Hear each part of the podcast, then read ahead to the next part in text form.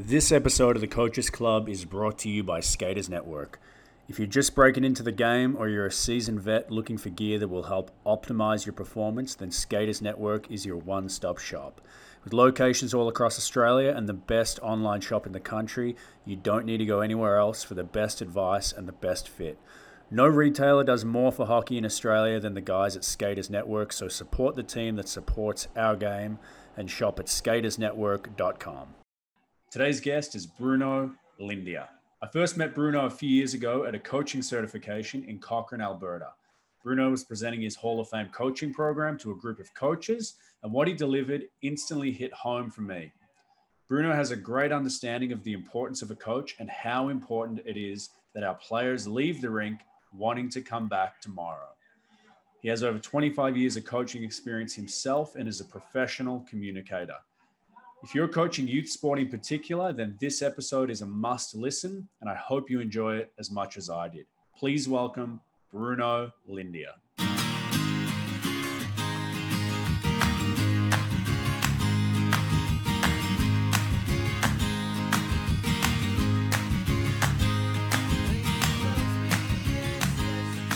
You want to kick it off? Yeah, let's do it. Awesome. So, like I was saying, thinking back, um, you know, you've been coaching for over 25 years, and, and generally coaches that stick around that long um, had a, a strong motivation to get into coaching in the first place. If you were to think back, you know, what's one of your earliest positive or negative coaching memories that you experienced when you were a player in any sport? Well, David, thanks. Uh, uh, thanks for having us on here. But um, that's a real simple one for me because we grew up with, you know, in a very, very simple, simple uh, center town, uh, which means we had nothing. And we had two, three families living in the same house for a period of time. That's what my earliest memory is. And we were playing pickup football because we couldn't afford playing hockey other than at the park. So, um, and that's kind of how I learned how to play hockey. You know, I'm not a you know, not NHL hockey player caliber. We never played that, but we would play every sport on the face of the earth on our street or in a little gravel park that we had next to us. And um, my greatest coaching memory of a coach, you know, it, it really wasn't a coaching technique or anything like this, but of a coach is we're playing pickup football. And I was uh, 10 years old, and a lot of the kids around me were older, and we play on the street it was post to post. Okay. And um, nobody's going to believe this story these days, right? Like your kids wouldn't, you know, nobody's kids would believe this. Nobody's parents would believe this. But we would be playing and we played post to post, and those were the end zones, and we had three downs or four downs. And all of a sudden, this uh, 1966 or 67 Ford Mustang convertible comes over and he's honking the horn. And I only recognize him because he was much older, but he was uh you know back then he was much older he was probably 23 or something you know and this green uh you know mustang comes down honking the horn and he yells out who wants to play football on a real team and we're like you know we will so you know my dad was at work my mom was who knows you know she was working or something and everybody's parents were doing work you know and we're playing in the on the street and uh, tell us more. And he comes out, and I remembered him. You know, uh, his name was Ben Pika, and Ben was just, you know, he was just a, a university student or just started work, and he was a son of you know somebody down the street, an Italian folk, and he goes like, "What do you mean you can play football like like on TV?" And it goes, "Yeah, get in the car." You know, and it's a Ford Mustang two door, and there must have been seven of us in there. And tell us more. And he drove us to the practice. So that to me was unbelievable. That, that was life changing because now A, I got a uniform, B, I got a helmet. Uh, and he would drive me back and not just me, and you know, all of us. He would drive us back and forth. It got a little complicated when it got cold. And then his other coaches, uh, and his name was Americo, and he had a Duster, and he a Dodge Duster, the real ones, and he'd pile in four other guys, and that's how they that was my first exposure to organized any sport and uh, i loved it and i mean those guys became incredibly influential in my life uh, and that's really it's not even a sport thing but can you imagine coaches picking you up right now uh, putting them, you don't even know who they are, Yeah. uh, putting kids in their car, bringing them out there because our parents were working. And if I can add kind of a plus one about, you know, um, inspirational coaching, is right around the time I was 12, I thought I was, you know, a pretty good football player, let's say, right? And I was a linebacker. One of my coaches were, uh, I'm talking about American Leagues football here. Mhm. And one of my coaches was played for the Ottawa Sooners, and he was all world. And he's driving me home, and he had to explain to me I had to move from one position to another position because they they needed this player. We didn't have enough players, and I had to go from middle linebacker to offensive guard, and that was just like, oh, I couldn't believe they were going to do that to me, but they needed and. That was one of the biggest coaching moments I ever had. He sat me down in his car when he drove me home and it was raining like it is raining right now in Australia uh, as we tape this. And he's talking to me like why it means so much to the team if I would move to guard or center because nobody else could snap the ball far. And I was just like, Coach Ray, I don't think I, and forget about what was said and what was done. Can you imagine sitting in the car of a coach who's driving you home and being that influential and the trust and the, I was, you know, it doesn't happen these days. And uh, less putting people in the car with me. That's what I learned is that you need to talk to the person, even though he's 12 or 13 years old. That's a that's a life shatterer, and you need to be able to communicate at that level where, you know, I care about you. And he explained it to me. And let, let's let's make something clear. No offense to offensive lineman, I hate that position. I would never want to play it. I coached it. I don't like playing it. It's a hard position. I'm not, not big enough, and I'm not big enough to play middle linebacker back then. But I loved it, and he explained it to me in a way that I played both ways and loved it. And I did it for him, for the team, and those were really the two biggest positive coaching moments um, that you can't even imagine these days, right? Yeah. Yeah, absolutely. It just couldn't couldn't exist, and if it did exist these days, you'd need a lot of working with children checks and uh, and everything God. else. But it's it's Crazy. a special place though that car, right? Like I know for myself, long car rides, great chance to to audio books, podcasts, sometimes nothing, and just think. If if I'm with my partner or a friend, great time to just have some one on one conversation because you know I find it's easy to talk in the car. Your eyes are on the road it's just a great kind of box to communicate in, isn't it? Well, you know what? Uh, you can't jump out, so you got to listen. Yeah, yeah, If it's moving, man, you got to you got to listen. And uh, you know, sometimes it's a good conversation, sometimes it's not. But yeah, that's I mean, that's not doable these days. I mean, with all the you know uh, checks on your coaches, and I mean, I'm not so sure I would be that comfortable. But that that was that that was then, you know. So yeah, different different time. Well, that's that's a great memory. I guess bringing it to kind of current day. Um, you know, most coaches, coaching associations have their own coaching philosophies, but for you, what is the ideal coaching philosophy for a minor hockey coach? What does that look like current day? Um, what I think the ideal philosophy would be. Hmm. Yeah. Okay, so I'm just going to take hockey out. Uh, Okay. It really doesn't matter to me what sport you're coaching. Uh, first of all, I break down, as you know, I'm uh, I'm co-creator of the, the the Hall of Fame coaching program that focuses in on uh, strictly behavior. All right, and I think it first starts off with when you develop a philosophy, you need to understand the parameters and definitions. And number one, you have to understand or at least identify what the difference between training and coaching is. And we break it down to coaching is about behavior and training is about a skill. Okay. So philosophy usually comes into a behavior. Okay. So there's a third element that I've put in there uh, is uh, training is a skill, coaching is a behavior, inspiration is you have no idea what inspires somebody. Uh, you can't predict that.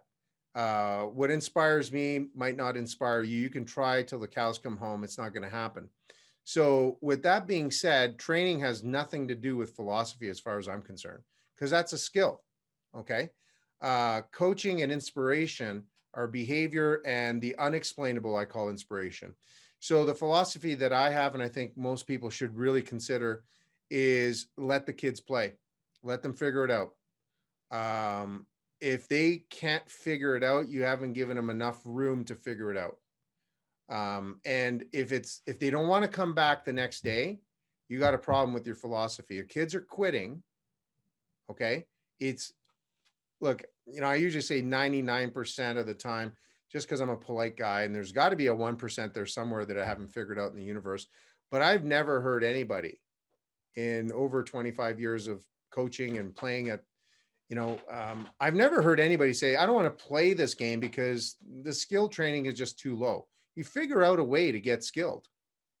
I, you know um, i joke around with my kids who play baseball and, and, my older son plays baseball and you know in in university if you could ever go get through the border these days but the thing is is that they always say dad or you know what do you think? What do you think? What do you think of my swing? What do you think? I never had a lesson in my life and, but that doesn't stop me from hitting the ball 300 feet or 400 feet. I can't hit the ball 400 feet anymore, but that's a little plug. But um, reality, uh, you find a way uh, to get the skill. Now, it's easier if you pay for it and if you can afford it, but behavior is something that inspires me to go back. If it's a lot of fun and I feel that I'm acknowledged personally, that's it. So, my philosophy is let the kids play, let the athletes play, and give them room to learn. Learning is equal to mistake. Give them permission to to fail. And once you give them permission to fail, they'll swing the bat. They'll, you know, uh, hit the puck. They'll slap the puck. They'll they'll do a backhand that they're normally not feeling good about, and they're going to be inspired to stick around. They don't stick around. You got no sport. So I guess let them play. Let them have fun. That's excellent. I, I love that. So as as you know, in every level of sport, it's so easy as a coach to get caught in wins and losses. You you know, I know as a coach myself, when you see the parents or spectators and the fans, you feel the eyes burning through you sometimes if, if you're coaching a team that's not winning. Um, but in your opinion, what what should the objective be for the coach if we can remove wins and losses? What's what's the coach's objective in, in minor hockey or like you said in any sport? Look, you know what? Uh, some some people view me as a bit of a fluffy coach and all this kind of stuff in minor sports. Uh, nobody's more competitive than me. I, I, think everybody says that about themselves. Nobody's more competitive than me. Uh, David, I bet you you're, you're probably super competitive, and every other kid on the ice. If you don't put if every other athlete, forget about kids, every other athlete, if they don't actually think at some point nobody's more competitive than they are, then they're missing something. They don't want to be there. Okay. Uh, every single coach wants to win, but I think you have to describe winning and you have to define winning relative to, and the big word is relative, relative to the parameter that you're playing in. Okay. So if you're playing in the world championship and truly the best players of each country are over there, okay, a win is you score more goals than the other team, and that's a win, and you get a gold medal. However, um, in most minor league sports, um, you might have boundaries. I don't know how it works in Australia, but you know, uh, here in Canada and the U.S., you know, like if you're playing for a high school, sorry, if you live in an area where a high school uh, resides, right? I can't send my kid to another high school. Okay. So they're called boundaries or whatever they're called, right? And so if my son, because I have two boys, if my son has to play at this high school, and for some reason the, the you know the demographic isn't there where there are football players or hockey players compared to another area, without breaking the rules of boundaries, they're going to be on a less skilled team, a less motivated team, maybe a less coach team, less financial team where you can rent ice or something like that. So now you got a you got a real problem, right? And I'm the first one to say it doesn't matter where they come from, but you got to you, you have an, always an opportunity to win the game, the one game. Prep them as much as they can. Now you have to change that parameter a little bit, and I think it goes back to your philosophy: is you, you're probably in a very deficit type position right now because this school has way more talent than you do. Okay. That's just the way it's going to go. Okay. And so if you're playing within that boundary, wins and losses become kind of secondary because now you have to really describe what a win is. And winning to me is if the kids want to come back the next day, or the athletes want to come back the next day, you have another shot. And I describe that winning by, you know, the big rock, you know, you're, you're, you're climbing up a mountain. It's all rock because we we live in the Rockies over here. And somebody starts, you know, picking at the rock. And at some point, you're going to hit gold somewhere. It's the ones that keep picking at it that eventually is going to hit gold.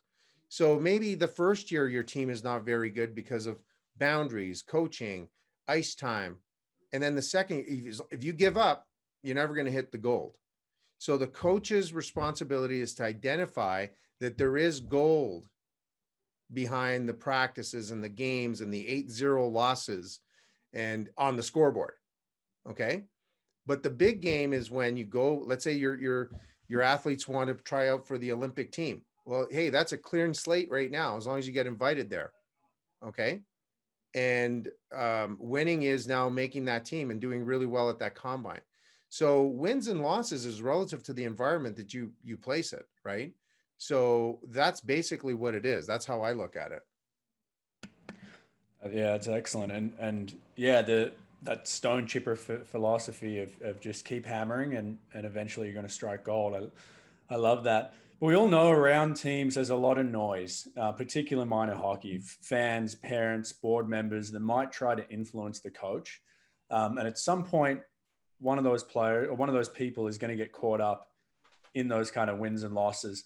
What can you suggest to help coaches stay the course and not lose track of those objectives, or what's what's a win for their team when they're when they're getting influenced by those others? Okay, so what can a coach do with the the noise behind them? Mm. Yeah. Make them part of the make them part of the solution. Bring them in. That's it. Mm. Um, may I give you an example? Absolutely. So uh, when I coached minor league football, uh, American League football, um, it became a bit of a joke, uh, but it worked. And I, I coached at a collegiate level, and then when my kids started playing sports, where they were, you know, I kind of went down and and and and coached that that level with the coaches, and I, that's when I started the Hall of Fame coaching. Is I thought, wow, you know what, we got a we got a bit of an issue here sometimes, where we have a great opportunity because people I felt were missing the boat on a couple of behavioral things. And you know what one of the, one of them was? They always say parents are the problem. Parents aren't the problem. Yeah. Parents are part of the village that we live in. Mm-hmm. Without the parents, we got no kids. Without the kids, we have no sport. Without the sport, I got I got to find something else to do five days a week when it's minus 40 and we're trying to coach football, right? Um, so you have to figure it out. You have to figure out a way to make them part of what I call the village. Okay. And it's really interesting. I, am sure that, you know, I always tell people that, um, you know, it's easy to be a, an armchair quarterback or somebody talking about the World Cup result on Monday, right? But walk around with the players, walk around with the coaches, walk around with the coaches' wives or the uh, you know the husbands of the coaches. You know what I mean? Because there's and and and figure out what it really takes to call that play last second and see if it's going to work out. Okay, make them part of the practice. So when I was coaching these little guys, it was really interesting, and I, I'm if I coach the big guys and I have a problem, I'm going to do the exact same thing. Include them in the village. Okay. I know people are going to say that's impossible. Give it a try. Okay. So what I would do is I would have all my meetings. Now, this is an outside sport. Okay. I would have all my meetings in the stand. The players would be sitting on the ground and the parents were right there. They could hear everything I would be saying. And at first, I know some coaches were uncomfortable with that. And I said, too bad. They're going to listen to everything I say. I'm not a babysitter number one. So people, you know, like I said, they call me a fluffy coach and they think, you know, it's all about fun and games. No, there's a method behind this. I think I'm a good guy too. But anyways, um, number one, I'm not here to babysit your kids. Okay. Thank God I don't think I need your help to coach technically because our coaches are pretty competent. Okay. But I do need you to pay attention so that I don't have to repeat myself twice and you get the misconception of what's happening on the field. I'm going to make you part of this team, like it or not. And we would have every meeting in front of the co- in front of the parents. And then all of a sudden, we would now it's a little different than hockey because hockey you got to go on the ice, but football, they're on the pitch. They're on the they're on the grass. So there's nothing wrong with having a parent hold a pylon or hold a bag uh, or lay down on the ground and they hurdle over you. Okay. I went as far as bringing in a grandmother, true story. And she had a, a, a football jersey for the Calgary Stampeders. Henry Burris was a quarterback out here. And I had her stand right here. And the motive was the, the sorry, the, the goal was they had to make a little bit of a technique move in full speed, but they could not touch the quarterback. So I kind of protected the, you know, the grandmother and said, Hey, if you're to, you know, drop grandma, we're in bigger trouble. So guess what? Nobody, nobody came close to her within that three foot area. My point is, is they are not a problem. They're part of the solution. Make them part. All they want to have is a voice. So I gave them more than a voice. I put some pads on them and I got them to stick around. And guess what? The more you get them involved, now understand parameters of getting them involved, and we can talk about that later, is grandma, I don't want you to say anything but slap. That's your word. Now you're coaching them. Just say the word slap. And, the, and they're blocking. I used to say pop, pop, pop, push, pop, pop, pop, push, pop, pop, pop, push. I want you to repeat that every time you see a player in this drill. You're helping, but don't say anything else until you're ready. And you know what they found out? As soon as they said something else, the kids would look and go, What do you mean? And then you're hooped, right? So make them part of it. And I'm not talking about carrying clipboards and organizing potluck dinner. Everybody's got that figured out. I'm saying make them part of the game. Give them a job. And you know what? They would love it. Okay? And that's kind of like it or not, that's that's the way I kind of look at that. Yeah, I like that. Really really building the village. So would you say for coaches part of the job is you're coaching parents or you're you're selling to parents selling the message to parents just as much as you are the players? You know, in a very strange way, again, hey, David, you called me, right? I'm a little bit odd guy. I like to use the word unique, is that I'm not delivering my message to the parents and to the kids. Like it or not, every team that you coach has a different flavor as soon as you change one player, because that player comes with a family, with legacy, with expectations.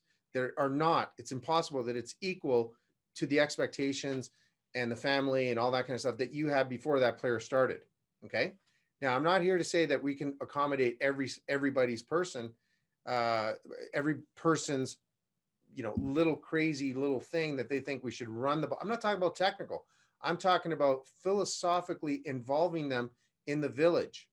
Okay. As soon as one te- one player leaves that team, I say that again, everything can change and everything does change. Number one, be aware of that. Number two, um, get, I'm not coaching my philosophy. Now I got to figure out what this team's philosophy is, what their technical ability is right now, where I need it to be. And then we I got to listen to the parents too. They have expectations. They're in kids' ears, like it or not. Forget about should or shouldn't. Okay. What actually happens is the dialogue between the kid and and and the parent and the coaches are not all the same all the time. Okay. If you can find a way to get to the parent, to the, the player, and have everybody on the same page, and guess whose page that's going to be? Who pays the bill? That's the parent. Like it or not, you're going to have to buy into their philosophy. Okay. And that's something that people forget about time and time and time and time again. Because in professional sports, people are paid to play. So you got to listen to them. So you can you can drill down what you want as an owner. Okay. And guess what? The coaches report to the owners, right? We forget about that. But in minor sports, somebody's paying for it.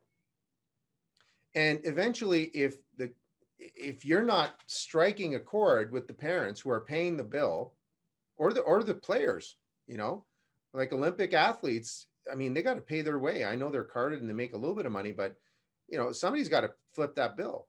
If you're not actually listening and you know, connecting with their motives and their values, you're going to lose them.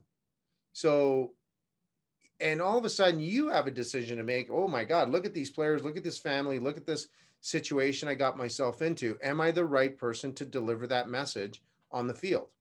I know it sounds crazy, but give it a try. Um, you, you need to understand what makes those kids tick. And most of the time, it's the parents. Well, look, some parents are involved more than others, actually, right? There's some parents who just want to sit in the car or, or sometimes they're gone, dropping another kid off at something else. Other kids are, are right involved. But overall, who would you say has a bigger impact on a child or an athlete's performance or enjoyment of a game or practice? The coach or the parent, regardless of the amount the parent's involved? Okay. So again, um, I have a very call it unique approach to this. I don't think is more or less. You know, you got a coach over here and you got a parent over here, okay? Or parents. Who has more? No such thing. That doesn't exist to me. What I say is they have a different influence. Okay? And it's they're both 0 or 1. It's either on or it's off. Okay? So the reason why I say that is if you have kids, you can say whatever you want to your children. And at the end of the day, you are unconditionally attached to that child, correct? Unconditionally. It doesn't matter if you walk away from the kid, you're st- still your your son or your daughter, correct? Yeah. Coaches are conditionally attached to them because you can cut them. Mm-hmm. So the mm-hmm. motivation when you add a condition to it has to rise. Okay? If you don't meet a certain criteria of behavior and technical skill, let's say, you don't make that team, and the coach has the coach or the organization or the owner of the team, they have no other choice but to say, you can't play on this team.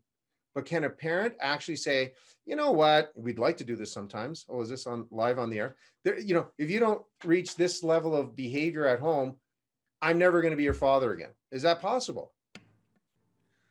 It's absolutely well, impossible. You hope not. So one's conditional, one's unconditional. So you, you can't measure it the same way. Right. So that's kind of how I look at it. I don't think it's more or less. I think it's just different. Mm. Yeah, absolutely. The look, uh, going back to what you said there, the coaching, a lot of it, players are incentivized differently, motivated differently. And more than X's and O's, it's a lot about the environment and just the communication you have with players away from the rink, on the rink. Um, it's easy for coaches to research and find quality drills or games to play at practice, but what can you suggest for coaches who really want to improve their relationship skills with those players and parents? I've seen a lot of good coaches, and I've been one myself, that may run a very good on ice session, but they're not great at interacting with the players and parents in that social scene, you know, entryway to the rink, things like that. What can you suggest for players? One, how to carry themselves there, and two, just how to improve in that area because that's such a big part of it, right? Well, David, you know what? To me, that's the simplest thing. And I think people forget that just be yourself. If you're a jerk, be a jerk. You're going to figure it out, right? If you're a, a decent person and, and, and you're just a little bit worried and you're insecure, about how to approach children or athletes or top level athletes or people that you know just not going to make the team. Be yourself and why don't you just go up and ask them something. How was your day? Make it personal. Acknowledge them. How about just this is crazy you might want to write this down and write you know uh, make sure you know their name. Okay? I mean it sounds crazy but if you don't acknowledge them personally, positive or negative, again, quoted as being a fluff coach, I get it. But sometimes being acknowledged personally means, David, may I talk to you for a second? You pull them aside. Listen, I'm not really happy on relative to our, our drill. You know, I, I just feel that you're not into it. Do you want to take a few minutes off? Now, that's not a, I guess, a positive driven message you know but it's not like hey great job keep not listening. No no no no. There's no fluff in it. Bring them closer say their name adjust and move on. And number one thing it sounds great get to know their name. And there's always a and, and understand there's always something going on in everybody's life period.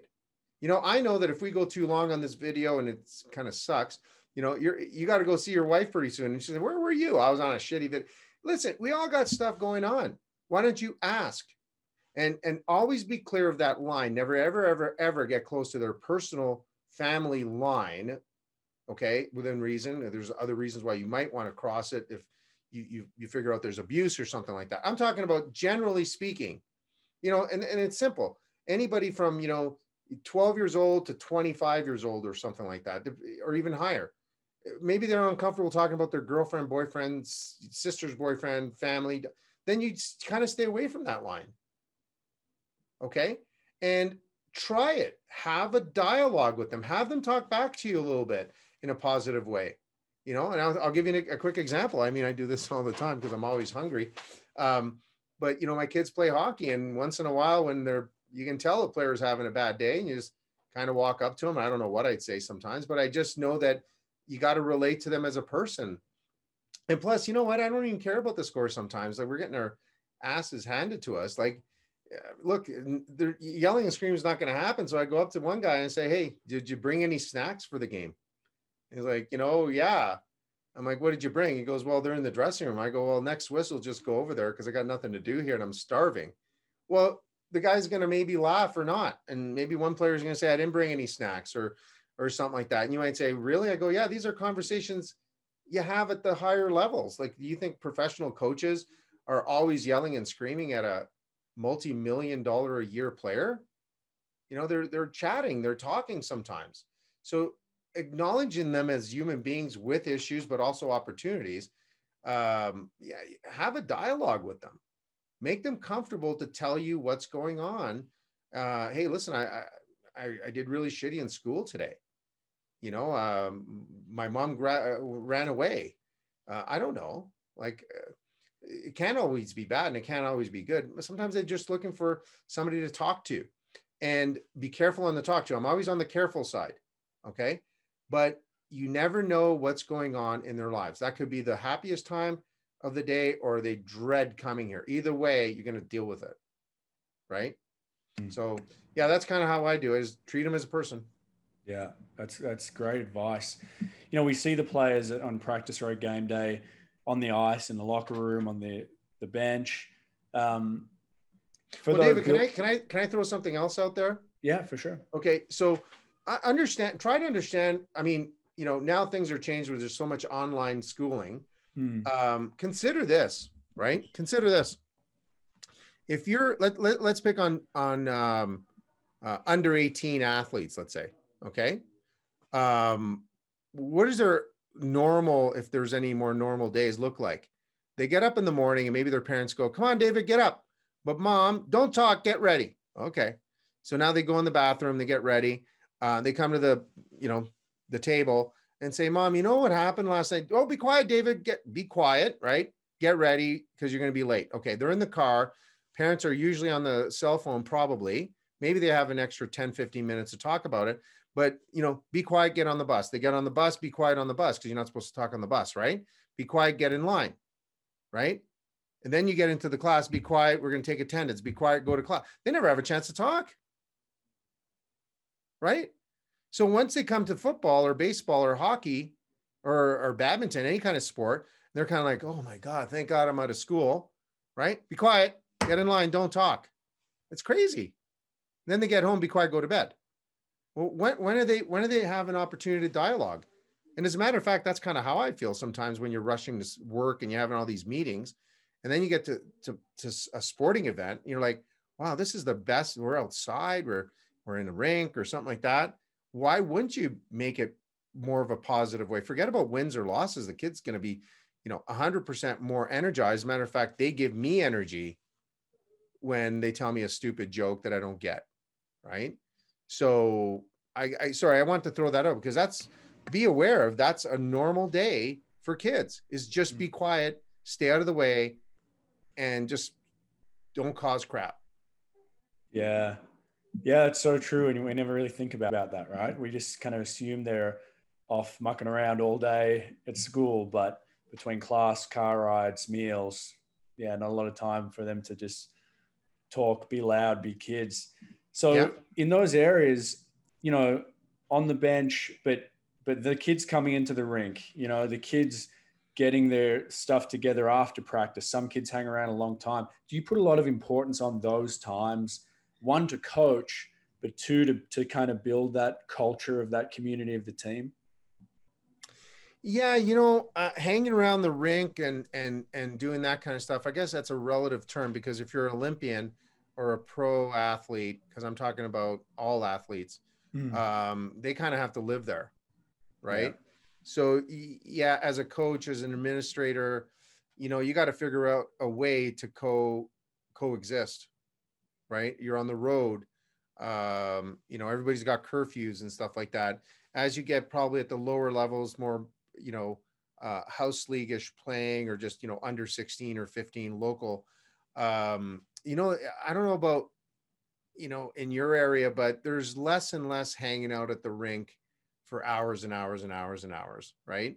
Uh, rink rats, we used to call them, right? Or, you know, um, in baseball, we would spend hours uh, catching pop flies or, you know, punting a football and after hours. Well, all of a sudden, uh, we all have a taxi service that picks up picks us up and their parents, and they're always in a rush. So, as, as far as I'm concerned, it's shrunk quite a bit.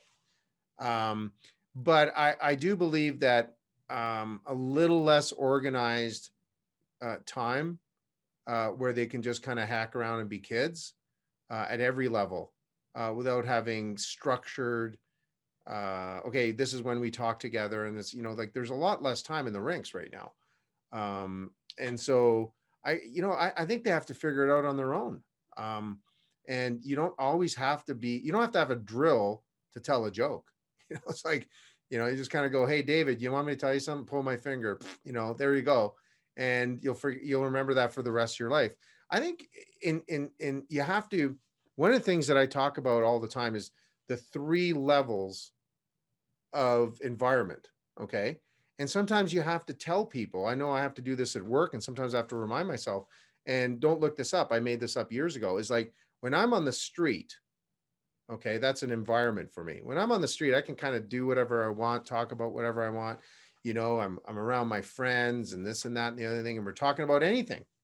And it, now it's just Bruno, and it's you know he's a goofy guy. Boy, he talks a lot, right? And he likes to joke around a lot and nothing serious. Well, then I bring it down on the bench. Now that's an environment I would call that practice. And ever since Allen Iverson started saying, we talk about practice, right? So it's practice.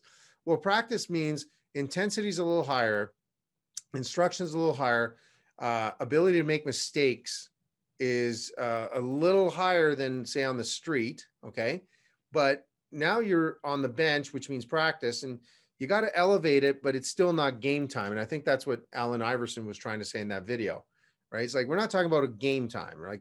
And then game time is, yeah, the risk is higher. You can get hurt, right? You can get hurt a lot faster um, because the skill level is elevated, intensities level, and then we put something on there called the time clock. So we have to get this activity done in a specific period of time, and the game ends. And people are going fast, and there's a win and loss, and there's a goal or something like that. So we have to keep reminding them that just because you're on the physical bench in hockey doesn't mean you have to be on the field. Like if you're on the bench getting water and you want to kind of poke poke a little fun at somebody, that's okay because you're kind of on the bench bench now. Does that make sense? So I remind people, okay, it's game time now. Don't talk to me. Don't walk into the as a matter of fact, you know, behind this door, I have a sign on a video call. So this is game time for me. Don't walk into my office. And I think what people might say about me is that I have an open door policy, except when that sticker's up because it's game time, right? And then when I'm training, it's training. So I tell some of the players that I work with is tell me when you're going to try something new because you might try something new when I don't expect you to do something new. We're putting a new play in or something. And that'll confuse the other coaches and the other players saying the play won't work. No, the play works. You're just trying something new. So um, with the younger guys, I think the older guys do this too sometimes, is they mess around and they switch positions in football or hockey or something like that. But that's kind of having fun on the bench. But then in the game time, you're never going to do that.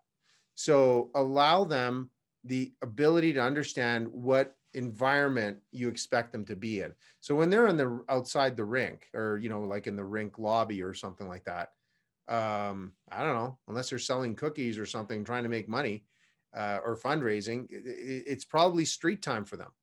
So let them do whatever they want, kind of thing. And you're just one of the participants. And that's kind of how I look at it. Look, I have a few just quick ones to finish. Yeah, yeah, no problem. You know, over, like I said, over 25 years of coaching for yourself, you've been around a lot of coaches. Can you recall a time where you might have witnessed a coach doing a poor job, but with the best intentions? Yeah, me. so, I mean, if you're going to sit around and, and you know what, if you're going to coach for more than one minute, you're going to be hmm. that guy or that girl. I mean, first things first, bring a mirror, you know, look at yourself and like, man, what was I worked up about? Okay. And again, it's just identifying, you know, the environment that you should or shouldn't be in, right? You're, you're, you're coaching 10 year olds right? And all of a sudden you're finding yourself. Now I did okay with this. Now I'm not saying I'm perfect, but I did I think a little better because I had some incredible like when I decided to be a coach, right? Um, I had some incredible mentors, and one of them, you know, we were just joking around about Wally Kozak, right? So he's world renowned, he's unbelievable Olympic coach, and um, you know, um, one of the things that that I remind myself, uh, and he, he, I think he laughs every time I tell the story when I'm telling coaches, is that you get into it with a ten year old. Have you ever seen this, David? Yeah, absolutely. You're like, you're not paying attention. Where's your phone? And then the parents get in, like, I just paid, you know, a hundred dollars for your hockey. What's a hundred dollars for a hockey stick? Now it's a hundred dollars for a hockey tape. Yeah. But anyways, um, you know, when I put you in this course and that course, and you know, you're not, you're not responding, you're not motivated, this, that, and the other thing. And you know, I seemingly never get into those conversations, right? And I remember a coach coming up to me and saying, Bruno, you, you're, you, it's either you don't care or you know something I don't know. And I said, you know what kind of my secret is, is that I kind of, you know, I pride myself in being an adult, right? And secondly, why would I want to have a an argument with somebody like a 10 year old that still believes in Santa Claus? Where's that going to go? Right like I'm a guy with a job, you know, some people have mortgages, some people have debt, some people have girlfriends and wives that are leaving them.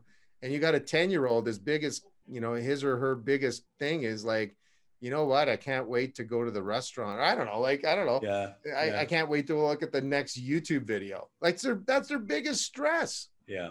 You know, they're waiting for somebody in a red suit and a white beard to come down the, the chimney.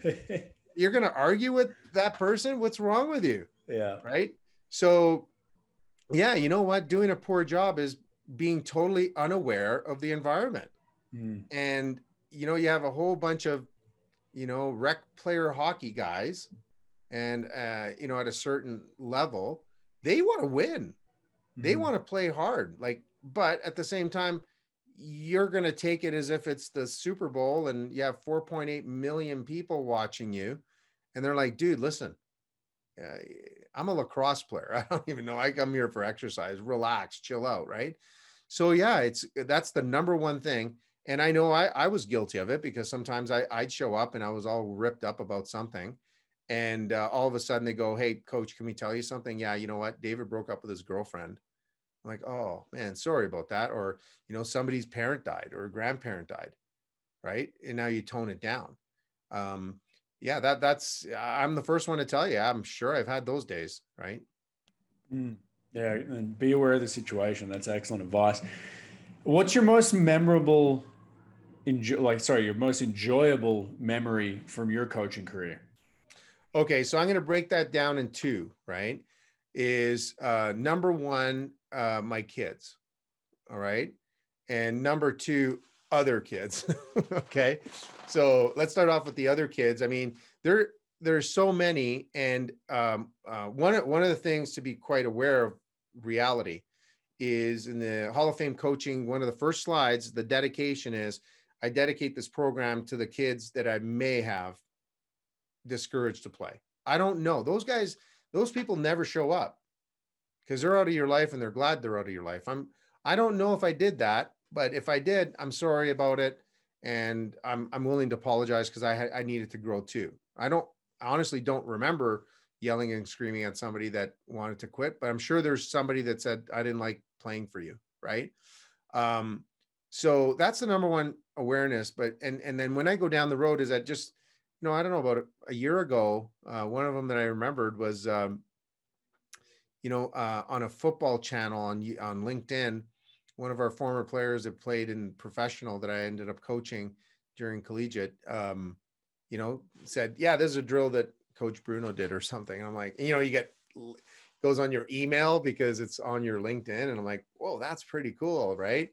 Uh, that's number one. Number two, I mean, just recently, well, my co-founder, how can I forget my co-founder, Drew Carpenter, on uh, uh, Hall of Fame coaching. Um, he was a former player in football, and uh, I guess he was inspired enough by both of us that uh, you know he wanted to be part of part of this. So I'm very very proud of Drew, um, and that's the best thing when they when when they emulate or they go into coaching and they use the same philosophy and stuff like that. So that's number one. Uh, in in terms of my kids, th- because they were players also, and I did coach them for a long time. My biggest, I guess, enjoyable memory to to date is sometimes things don't go well, and they're not selected for teams, and uh, maybe they're a little, you know, I don't know, bullied is the word, or teased, and and they don't make a team, and they don't, you know, they, they don't want to go to practice. And I remember one thing that that I told um, my kids is that the end of the day, doesn't matter. What matters is when you're trying to make uh, an NCAA team or an Olympic team or a university team to get into it. Um, that's when it matters. And that's where it all comes together. Okay. So enjoy the ride. Don't focus on the wins or losses like you mentioned before. Okay. Focus on being better today than tomorrow. So, for instance, in baseball, uh, I always tell people, you know, oh, my kid made this you know, my kid made made this level and my kid made that level. You know what? At the end, it doesn't matter if they're trying out for, you know, a collegiate team that get they get a scholarship. Because in baseball, it's pretty simple. They have them in two piles, right? The guys that throw the ball like pitchers and the people who hit the ball. And it doesn't matter where you come from. If you hit that ball 400 feet, you know, 20 times out of 30, you're in group A. You see what I'm saying? And then if you throw the ball with your left hand and you throw it 95 miles an hour and it moves, you're in group A. I mean, it doesn't matter where you've been outside of that. And this is where Hollywood makes really cool movies of people that come out of nowhere. Does that make sense? So I could be playing on a pond or in my park and having no money to play hockey, but if I continuously work on skating really fast and whatever the skills you guys do in hockey these days, right? And shoot the puck at 100 miles an hour. And then I go to that tryout to get a scholarship. Chances are they're, they're going to say, well, where did this kid come from? Right. And that's what I'm most proud of with my kids. Cause yeah, and fortunately, I say fortunately, they didn't make, they didn't, they didn't buy into the hoopla of making triple A and quadruple A and this selects teams and travel team. I actually didn't allow them to play on a lot of those because I found it as you're not getting enough reps because of the coaches. So I'd rather you work on reps, work with players, get game situation, have a little fun, and you're going to get better with reps. So, anyways, that's those are the two um, memorable moments as coaches. So for uh, for our young coaches out there, minor hockey, um, in Australia, you know, working with brand new coaches, we see a lot of a lot of uh, cool things on the ice. You know, at one stage there was a, an Instagram page called "Coaches in Jeans" on the ice. Right. Uh, in summertime, I've seen coaches uh, in board shorts. You know, kind of straight from the beach, skates on, out on the ice. Advice to minor hockey coaches: How does a coach dress for practice and games in 2020?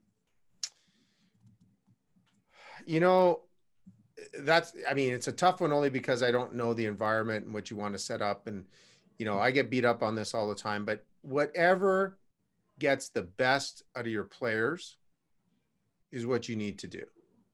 Mm. and um i say be professional all the time but remember the three things that i talked about the three environments being on the street being on the bench and being um you know on the field over time, if you're doing it just to be a goof and to draw attention, it's it's it's just going to be you know something that's going to happen once in a while, mm. right?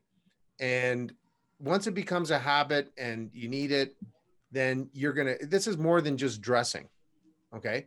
Because mm. I've been around teams where they and the coaches where they said, no, we have a, a dress code. You have to wear a suit on the road and you have to wear, you know, tie and this and that and the other thing. And then guess what? After, you know, after the game, they kind of go, okay, you guys got some free time. And these guys were demonic, man. They were like bad people. They, they were crazy. Yeah. Okay. And they caused so much trouble. And the coaches were, you know, they go out till all, you know, they, I mean, it was bad, you know, and we're kind of like, well, does it matter what you wear? Does it matter what you do? Is Mm. it helping you develop these players? Um, and again, I'm going to quote Wally Kozak, and I don't know if it's his saying, but he always said this: a gold medal, if you're nothing without it, you're nothing with it, Mm. right? Which means uh, you can wear the fancy clothes all you want, and you can wear surf pants, you can do whatever you want. But if that's really not you, they're going to figure it out. And if that's really, really not you, uh, and it's just a little gimmick, you you might want to tell them it's a gimmick, right? Mm. Uh, for instance, um, one of the things we used to do with the little kids, if I knew some kids weren't having a, you know, the the greatest day, you can tell, right? When they're five, six, seven, eight years old, right? Uh, we bring four clown noses, right? And and we kind of go, okay, listen, you know, you're gonna have to wear this. Why?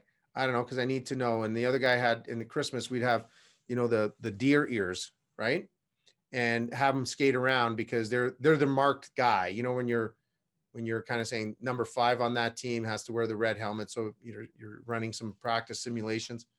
Well, truth of the matter is, um, I end up going to high school football, and the kid had a, a red nose, and uh, and they said, yeah, we used to do this when we were a kid. Well, listen, adults have parties and you dress up like Fred Flintstone and Superman and Batman. Why? Because you did it as a kid, right? So never discount that also being important. It's a little gimmick, it's a little funny, and it's got its time. But just the fact that you dress code and this and that doesn't make you a better person. And they'll figure it out, right? Look, if you had a a minor coach's hockey game card, um, if you could just write three words on that game card for that coach, what would that what would they be? Okay, three words. Well, I don't know what the words would be, but I'm just going to tell you what I tell, what I think. Okay. Mm. It's like life. Okay. I don't know if this is three words. If you skate, something happens. Mhm. If you don't skate, nothing happens. So worst Yeah. comes to worst, just skate. Right. Yeah. So maybe it's not three words, but that's what I would put down is number one word is skate. If it's hockey, because you're asking me about hockey. Yeah. Right. Um, and that's it. So skate for hockey. Everything else is, you know, when I say have fun, I'm very careful. Sometimes it's not fun to go to practice, right? I really say be yourself. Okay. Let them be there because it's on the coach's card, right? Okay. Let them be themselves. Let them play and they will win. That's it. So in hockey, it's skate. If they don't skate, everybody likes to skate. Yeah. You know, we complicate this thing. Is skating is. I mean, just let them skate for now, right? Nobody. I I know that I'm not a good hockey player. I mean, I can play men's league maybe now still, but I didn't grow up as a hockey player. Couldn't afford it. But I'm going to tell you something. Is as bad as some of us were when we played really good hockey players. Um, and maybe they were a little out of shape as adults. They hated when we skated. Would you agree? Absolutely. Absolutely. Those teams that even if they're not very good, if they're buzzing around, it's just oh my gosh, it's crazy. yeah. And, and I'll remember, I can't remember what year it was. I think it was 19, whenever Canada made the World Cup in soccer. Okay. Okay. And I'm sure in the internet, yeah, I, I can't lie about these things, but I heard it. And um, I, I watched it. I think Italy played, um, uh, sorry, I know Italy played Canada in their only World Cup. Okay. Right. I think it was in 1986. And I remember the goalie that was there, but I can't remember what year it was. Anyways, the bottom line is they interviewed some Italian players and they said, What do you think of the Canadian team? Oh, go, my God, they never stop. And the score was a lot closer than anybody would ever, you know, we thought they would get killed like 100 nothing. right? Mm. But the score was a lot closer. If I'm not mistaken, I think it was one or two nothing. Okay. Wow. But they just could not get over in what great shape Canadians were on the pitch. Mm. And I'm not putting them down. They're a million times better than I was in soccer, but I'm saying skill wise, they never said they were skillful. They just said they never stopped, which made it annoying. Right. And that's what I would say to a hockey coach is just make sure they skate, stick on the ice, you know, skate and stick on the ice. And the other ones, let them play, be yourself, and just, you know, that's it. I mean, that's that's basically what it is, right? That's excellent. Well, there's been some really sound advice there for for all our minor hockey coaches. Um, look, I really appreciate you taking the time today. As I said, you have a wealth of experience and you've worked with a, a ton of coaches on helping them stay focused and make them better coaches. That I think you really nailed it with. We're doing a good job as coaches when the kids want to come back tomorrow, and I think everything we went through today um, our coaches get a lot from. So, Bruno, thanks a heap for your time. Oh man, I'm the one that thanks you, you know. But uh, next time we got to do it in uh, Australia or when next time you're up in Canada. So That'd be fantastic. right on. Thanks, David. Awesome. No